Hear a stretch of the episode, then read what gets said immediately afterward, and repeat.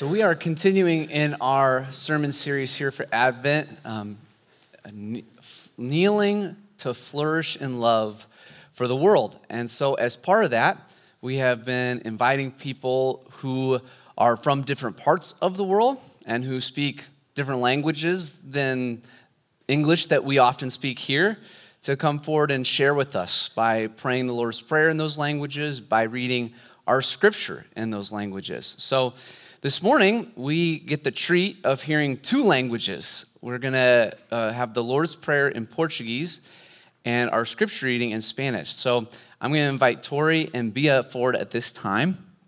And uh, let's see, make sure this is turned on. So first, Bia, first, can you guys tell us just a little bit about yourselves? Not, not much, whatever. Just tell us a little bit. Um, I'm a freshman at Pella Christian, and I learned Spanish through the Spanish immersion program at school. And your name is? Oh, Tori Van Zee. Nice. I'm Bia Andrade, and I'm from Brazil. I'm a junior at Pella Christian, too. Okay, thank you. So would you uh, join us as we pray and as we're reminded that we are part of a, a big church around the world and lots of people. And just as we are gathered here today to praise and prepare our hearts for Advent and for the arrival of Jesus, so too are people all around the world worshiping Jesus in so many different languages. So with that, let's pray the prayer that Jesus taught his disciples with Bia, and she's going to lead us in Portuguese. Pai nosso que estás no céu, santificado seja o teu nome. Venha a nós o teu reino, seja feita a tua vontade, assim na terra como nos céus. Dá-nos hoje o pão de cada dia. Perdoa nossas dívidas, assim como nós perdoamos os nossos devedores. E não nos deixe cair em tentação, mas livra-nos do mal, porque teu é o reino, o poder e a glória para sempre. Amém. Amen. So let's join that prayer with our own in English. Our Father, who art in heaven, hallowed be thy name. Thy kingdom come. Thy will be done on earth as it is in heaven. Give us this day our daily bread, and forgive us our sins as we forgive those who sin against us. And lead us not into temptation, but deliver us from evil. For thine is the kingdom and the power and the glory forever. Amen. So now, as Tori's going to read our passage in uh, in Spanish, I invite you, if you brought your Bibles, find it. If you are doing your Bible on your phone, find it. We're going to be in Matthew chapter one, verses eighteen through twenty-five. So it's right there at the beginning of the New Testament. And um, I'm a big, I, if you're able, I'm a big, let's stand as we read God's words together. So if you are able, would you please stand as Tori leads us in reading our word today? El nacimiento de Jesús el Cristo fue así. Su madre María estaba comprometida para casarse con José, pero antes de unirse a él resultó que estaba encinta por obra del Espíritu Santo. Como José, su esposo, era un hombre justo y no quería exponerla a vergüenza pública, resolvió divorciarse de ella en secreto. Pero cuando él estaba considerando hacerlo, se le apareció en sueños un ángel del Señor y le dijo, José, hijo de David, no temas recibir a María por esposa, porque ella ha concebido por obra del Espíritu Santo. Dará a luz un hijo y le pondrás por nombre Jesús, porque él salvará a su pueblo de sus pecados. Todo esto sucedió para que se cumpliera lo que el Señor había dicho. Por medio del profeta, la Virgen concebirá y dará a luz un hijo y lo llamarán Emmanuel, que significa Dios con nosotros. Cuando José se despertó, hizo lo que el ángel del Señor le había mandado y recibió a María por esposa, pero no tuvo relaciones conyugales con ella hasta que dio a luz un hijo, a quien le puso por nombre Jesús. People of God, this is the word of God. Thanks be to God. You may be seated. And as you're being seated, can we give a hand for Tori and Bia for leading us this morning?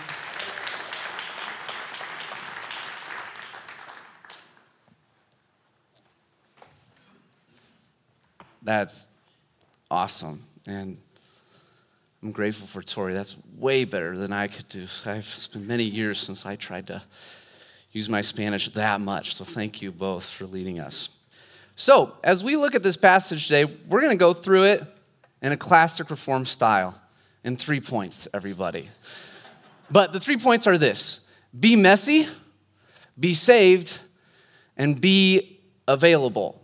And uh, that last one, be available, it's kind of got, if you want to put parentheses behind it, it's two parts, listen and response. So we got be messy, be saved, and be available. So listen and respond. So this story, now if you were tracking along, if you were able to track along, maybe not, but I'm going to read different parts of it now uh, in English just in case you weren't able to. But it starts like this. It goes, it's straightforward to the point. We've had a whole seventeen verses of Jesus' genealogy, a bunch of names, but now it's like this is how the birth of Jesus, the Messiah, came about. His mother Mary was pledged to be married to Joseph, but before they came together, she was found to be pregnant through the Holy Spirit because Joseph, her husband, was faithful to the law and yet did not want to expose her to public disgrace. He had in mind to divorce her quietly. So the story is very straightforward and to the point at this point. We got Mary. She's pregnant, even though Joseph and her have never had sex. That's the big deal right off the get-go. They were, though, due to be hitched, right? And in this context, in this Jewish context, it's likely that Mary was probably a younger teenager and Joseph could have been considerably older. But Joseph, you know, it's one of those moments where Mary's pregnant and then Joseph realizes he is not the father. You know, if you're tracking with me, modern television. If you're not, that's okay. Probably better that you don't know that reference. But he is not the father. And before I start to chastise Joseph for his response, and oftentimes I think we kind of like to pile on Joseph, this Joseph guy, he finds us out and he's like, I'm going to ditch Mary. Let's just put ourselves in that context just for a moment. Your soon-to-be wife, not wife yet, but you're engaged, is pregnant, and you know it's not yours. That's a big deal now, but it was a huge deal back then. And to Joseph's credit, he says, you know what, I'm going to take care of this issue quietly. Now, he could have taken Mary in a legal process before a bunch of teachers or judges and had the whole thing out publicly and in court, but instead he says, I just want to handle it privately and I want to get on with my life. But the thing that I notice about Joseph in the first part of the story, because Joseph's going to get a whole lot better, is that a lot of us, I think, can approach people and situations the way Joseph uh, approached this situation, which is that when situations and when people get messy, we want out and we want to get some distance from that. That when messes start to happen in our lives, when, when things get a little bit out of order, we don't want to be in the midst of that. And I think that Joseph, you know, he has good intentions, right? He has good intentions that he says, I don't want to make a big deal of this, but I don't want to deal with this. You know, I, I don't want to make a big scene, but also messy sin, you know, technically Mary is in sin, right, at this point in time because she's pregnant even though she's not married yet. She's in sin, and he's like, messy, sinful person, you know what? I just, no thanks. I want to take a pause from that. And I think what came to mind for me today is that so oftentimes in my life, I think I approach people that way. And I look at people in the world that way. Um, I've been conditioned, and maybe you have too, maybe we in the church have been conditioned a little bit, to get so focused on what's right and wrong and who's living life right and wrong, in the right and wrong way, at the right and wrong time. You know, We, a lot of times I, I look at this as sort of a rule book, and that this is not only my rule book, but this should be everybody else's rule book too, no matter if they're trying to follow Jesus or not. And when people don't follow my rule book, when they're not getting the right and wrong, and when they're kind of, you know, those sinful people and they got messes going on in their lives and they're messy, then I want to stay away. And not only do I want to stay away, but I want to say, that's not right. That's wrong. But try to be nice about it, just like Joseph was, you know, well, quietly, you know, I'll just I'll just think it in my mind. I think today, what I want to challenge us is to, to be people that are comfortable with messy. Messy people, messy situations, and to be disciples who are open to being around people who maybe don't follow the right, wrong things that we have signed up for. This story actually makes me think of the story of John eight. Jesus, uh, there's a woman who's brought forward who has been caught in adultery in John eight. That's the situation that basically Mary was in at this point in time, right? She had had sex outside of marriage. She was an adulteress and could have been brought forward in this big public way that this woman was at the beginning of John eight. And Jesus and the teachers of the law, you know, they're like, this is a mess. We got to address the mess. This is wrong. She didn't fall the right way. We got to make a big deal out of it. And how does Jesus respond to that? He says, if you haven't sinned, whoever, you know, has not sinned, you can be the first one to throw a stone at her. And of course, none of them stay. And so as we approach messy people, messy situations, um, people that maybe aren't doing everything that we think they should, I want to challenge us to approach it the way Jesus did rather than the way Joseph did in these first two passages.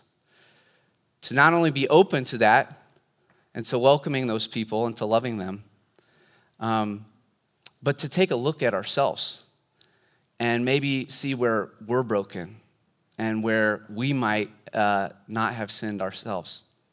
And that actually leads me to our second point, which is to be saved. So the second point is to be saved. And it passage continues, and thankfully, this isn't the end of Joseph's story. So after Joseph had considered this plan he's made, right?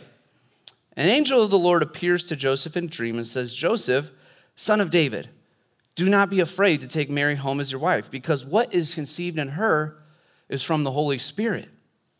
She will give birth to a son, and you are to give him the name Jesus, because he will save his people from their sins. So this obviously is a big-time game changer for Joseph, because now he's got new information. This baby is not his, but it's God's. And rightfully so, when I look at this passage, and most of the time when we first approach this passage, this is the big deal. Joseph gets to know that this is God's child. But I actually think that we need to take a look at the second part of what the angel says to Joseph and think of it as a really big deal. Because the angel continues, right, and says, she's going to give birth to a son. You're to give him the name Jesus, Yeshua, God saves. And what is this son of yours going to save? He's going to save people from their sins. That would have been a big deal too to Joseph, because he lived in a context and a time where they had a way to deal with their sin, and it didn't involve a son of his whose name was Jesus. It was sacrifices in the temple and a system that they had in place for how they could take care of their sin. And so I think this would have been equally mind-blowing potentially for Joseph to think, whoa, we're going to have a savior, and he's my son, and he's going to save people from their sins. But I don't know if Joseph was ready for it. I don't know if we're ready for it. Joseph lived in a culture where they had a good sin management practice in place. You know, I sin, I sacrifice, I go to the temple, I take care of it. We've got a way, God, to how to take care of our sin. It doesn't involve this, this crazy baby plan you got going on. To be honest, we are pretty good at sin management today. I'm pretty good at it. I did a bad thing. Maybe later that week I'll try and do two good things to make up for it. You know what I'm saying? Or I thought I thought ill of that person who was in that mess, so maybe later on I'll, I'll say a quick prayer for them. You know, that'll that'll help offset my judgment. You know, we're we're conditioned to be people who think that we can handle our sin problems ourselves many times. We're a lot like Joseph in the first century. Sin management practices, we still have those today. But the big news today is that Joseph gets the fact that we are going to have a Savior come and save us from our sins. And I want to tell you, you have a Savior today who's got to come save you from your sin. You have a big problem. I have a big problem. It's called sin. It's called brokenness. And if we don't think that we got a big problem, then we don't need Jesus to come at Christmas. If you don't think you got a big problem, then you don't need Jesus. In my uh, time living in California and as a pastor, one of the things I learned is that I always wanted to be around people who thought that they were the biggest screw-ups. I wanted to be around the people who thought that their life was a mess, that they didn't have it all together, that they would often say, I'm a screw-up, I'm a failure, I'm down on my luck, whatever. At first, when I was a pastor, I thought, I need to get around the, the people who, you know, look like their lives are put together and that, you know, they, they look like they're, you know, they know all the Jesus stuff well. But the longer I was, the more I learned, I got to get around the people who think that they have the biggest problem with sin and brokenness. Because those people, they know they need Jesus.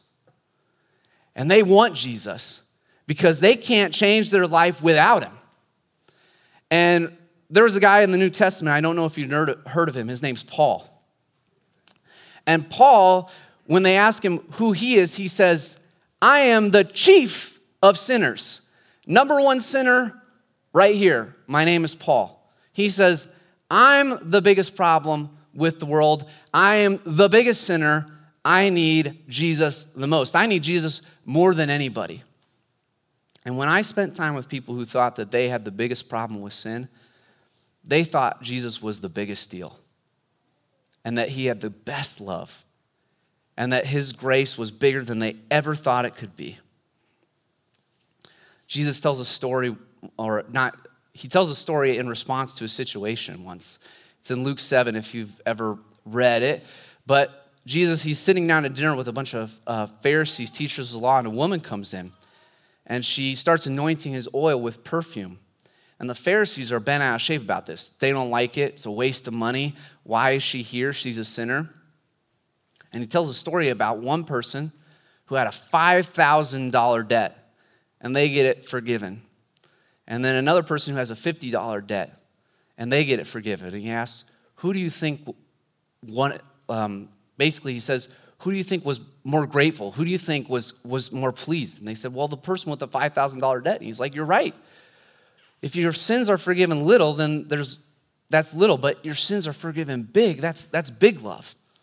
So what I want to say today is that encourage us that we would be a church filled with a bunch of chief sinners rather than holy rule followers. That we out here would just be like, you know what? I'm actually number one broken out here. That we would be in a challenge to one another of how much we need Jesus. And I'm not saying that so that we all walk around just fixated on how we're broken, but rather that we would walk around fixated on how much we need Jesus. You know what I'm saying? I don't want us to, to, to center in on the fact that, that we're broken, broken, broken, broken, broken, but rather that I need Jesus, Jesus, Jesus, Jesus, Jesus. And I need love, love, love, love, love, and I need grace, grace, grace, grace, grace. That's what I'm talking about. Because if we start to admit that, um, you know, that we're broken and we know it, that we have a sin problem and we own it, that if we don't have it all together and we admit it, that that's really where grace starts, whenever we get to that point. And the bigger the grace, the more Jesus in our lives. And I think that's really what I need. I know that's what I need. So let's close, though, with our third point, which is really the title of today's sermon, uh, which was to be available. And it's a two-part here, listen and respond. So the close is be available, listen and respond. And here's the last part of our passage today. All this took place to fulfill what the Lord had said through the prophet. The virgin will conceive and give birth to a son, and they will call him Emmanuel, which means God with us. When Joseph woke up, he did what the angel of the Lord had commanded him and took Mary home as his wife. But he did not consummate their marriage until she gave birth to a son, and he gave him the name Jesus. So this closing section is, it's really a, a redemption arc here for Joseph, Because we had him in the first two verses when he didn't want to be a part of the mess. But now the close is this. Joseph listens to God, and then he responds in obedience. So that's why being available, it's listening to God and then responding in obedience. It's a two-part process. So first, listen. Now, it could be easy today for me and for you to read this story and to kind of write it off in terms of listening to God, because it's kind of old fairy tale, C J. There's an angel that comes to Joseph in a dream. We're not really doing that anymore, C J. That doesn't really happen. How am I really supposed to listen to God? That's so difficult. It doesn't really happen, right? Well, I'll say this today. It's, it's not easy all the time to listen to God. And it's not the same for everybody. So that doesn't make it easy to preach on how we're supposed to listen to God, because God made each of us differently. God made each of you with a unique imprint of his image. But we all listen differently. We listen differently to each other in conversations. So it shouldn't be a surprise that we all probably are going to listen to God differently. But let's start with one reality, and it's a reality that's in our passage today. Jesus comes and he is Emmanuel. He is God with us. So if we're trying to be a people who can be available, that we're trying to be a people who listen, let's, let's start with just that reality. God is with us. Emmanuel, Jesus, God with us. So now you're living your life every day. You're living, you're working, you're eating, you're playing, you're with family, and you remind yourself, God is with me all the time. God is with me.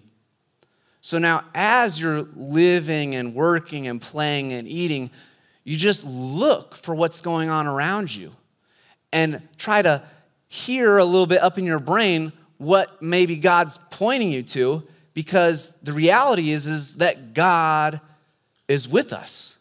God is with us. Um, not only is God with us, but I want to say today that he lives in us through the Holy Spirit too. I couldn't get the song out of my head this morning. If you've ever seen The Lion King, the musical, it's, he lives in you. He lives in me. Now they're talking about something else, but it really, that's that's the Spirit, okay? So if you ever go see The Lion King and they sing that song, just think that that's the Holy Spirit living in you, okay? Okay, back to the sermon. So God is with us. God lives in us. So now you can listen all the time around you because God's with you and he lives in you. So my story is this. Back when I was a, a high schooler, I worked one summer in the parts center at Vermeer. And during that time, with some friends, we were looking at different Bible verses, and one of the Bible verses, it said, pray continually. So I got this bright idea. Well, it says pray continually, pray all the time. So I'm going to try to pray all the time, continually, while I'm working in the parts center. So I showed up that day or whatever that week, and I clocked in at seven. And as I was receiving parts in and pushing my cart around with the parts and putting them away on the shelves, I just thought, I'm going to just pray, just pray, just pray, just pray. So I was praying for family and friends, and soon enough, I was praying for, for the dog and the neighbor's dog, and I was praying for the world. And by the end of the day, I was just praying that it wouldn't be so hot and humid and muggy and that we wouldn't get any more parts in that day. You know, by the end of it, I was praying all sorts of different things, but I was just praying, and it made me recognize that God is there all the time, and I can pray to him all the time. He's with me. It helped me to kind of be listening to him. And it only lasted probably for like one or two days because I just could not keep up that momentum. But it actually reminds me of what has often happened to me now. And it's a, it's a term, there's a term that I'm going to use, and it's a term that one of my friends in California, I'm going to call him T. T coined this term, and it's spiritual blackout.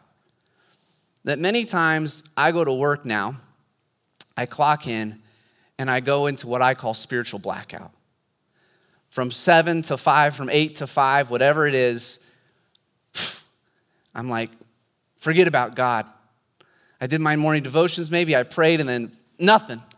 And then maybe I'll come back to the dinner table and we'll pray again, and I'll I'll be thinking about, oh yeah, there, there's God there, you know? And this, I don't think that this is a unique experience to me. At least I hope not. I think a lot of us go into spiritual blackout. We're living our day, we're we're running the errands, we're watching the kids, we're going to work, and and there's so many things that are going on, and it's it's hard to be tuned into what God is trying to say all the time. And with that today, I want to say that's okay. Because Jesus knows how hard it is. In Hebrews, it says this about Jesus. It says he's able to sympathize with us in our weaknesses because the story of Christmas is he became human. So if you think about how it's hard during your day because your mind is so full of thoughts and you have so many things to do, and you, you just, you're frazzled and you just have too much going on, too much on your, on your plate, Jesus knows what that's like. I think there were a lot of days where Jesus had too much on his plate. What do you think? Jesus knows what that's like, and he knows how hard it is to stay in tune all the time. But he's there with us. And I always want to say that Jesus is for you too. Jesus is rooting us on to connect with him, to listen to him, to know him more. So as best we can, we just got to try to listen. So now there's a second part though, respond. Because being available, it's not just listening to God, but it's responding in obedience. The passage says, Joseph woke up and he did what the angel had commanded him. Joseph woke up and he didn't say, oh, that was a really interesting dream. Maybe I'll, uh, I gotta go get my morning cup of coffee. You know, he does what God asks him to do. And God is calling each of us, I think, in little ways and in big ways to listen and respond to him. So we have to take steps when we've listened to God then to respond in obedience and to do what he calls us to do. And you might say, C J, would you mind sharing with me a list of what God might be calling me to do in obedience? And I'm here to tell you today, I can't, because you're different from me and your story is different than mine. And God made you uniquely. So God is going to call you to do different things than he's going to call me to do. But I will say this this morning. Love, joy, peace, patience, kindness, goodness, faithfulness, gentleness, self-control. If the thing you feel like you're listening to God and he's nudging you to do sound or look like that, then do it. Because that's the fruit of the Spirit. So that's the Spirit at work. So if it's one of those things that he's calling you to do, then do it. There's a song in the movie, I'm not big into the kids' movies yet, but there's one in Frozen two. It's kind of a sad song, but it's called Do the Next Right Thing. I'm going to co-opt that and amend it today and say we're supposed to do the next Spirit thing or the next Jesus thing. So sometimes it's little things, but you got to step in and do it. So if if it's like Jesus too, if it's either love, joy, peace, patience, kindness, goodness, faithfulness, gentleness, self-control, or if what you're about to do, you think this looks like Jesus, then do it. Then do it and just see what happens. One of the things that sometimes the Spirit nudges me to do um, is to not just say, I'm praying for you, but to say, can I pray for you right now? And I have had a few people deny me, but for the most part, everybody says, yeah, you can pray for me right now. And I think we'd be surprised at the little things that you might get to do in cooperation with the Spirit during the day when he invites you, if you just step out and do it. And I want to encourage you today that sometimes the things that you might think are little things can be really big deals. I remember when I was a, a part of a couples group in California, that we had a couple who was about to have their kid. I think it was their fourth kid. But one of the other couples in our couples group said, had the idea, we should we should do a baby shower for them. And so we did a baby shower for them. And, and honestly, the couple that had that idea, it was no big deal to them. It was a little thing. You know, let, I'll just, you know, we'll just put some, we'll get some snacks together. We'll put some decorations up. And everybody that's in the couples group can buy a present for them. And that couple had never had a baby shower for their first three kids. They had never been celebrated like that. They were so excited. They, they couldn't believe it. And there were only like ten couples, so they only got, got like ten gifts or whatever, but they were just floored. So think too, something that you might think is little is a big deal to somebody else. And God might want to use that to bless them and to show them his love. But the other thing is, is that God might call you, and as you're listening to him, he might have you do a big thing. That's a big deal.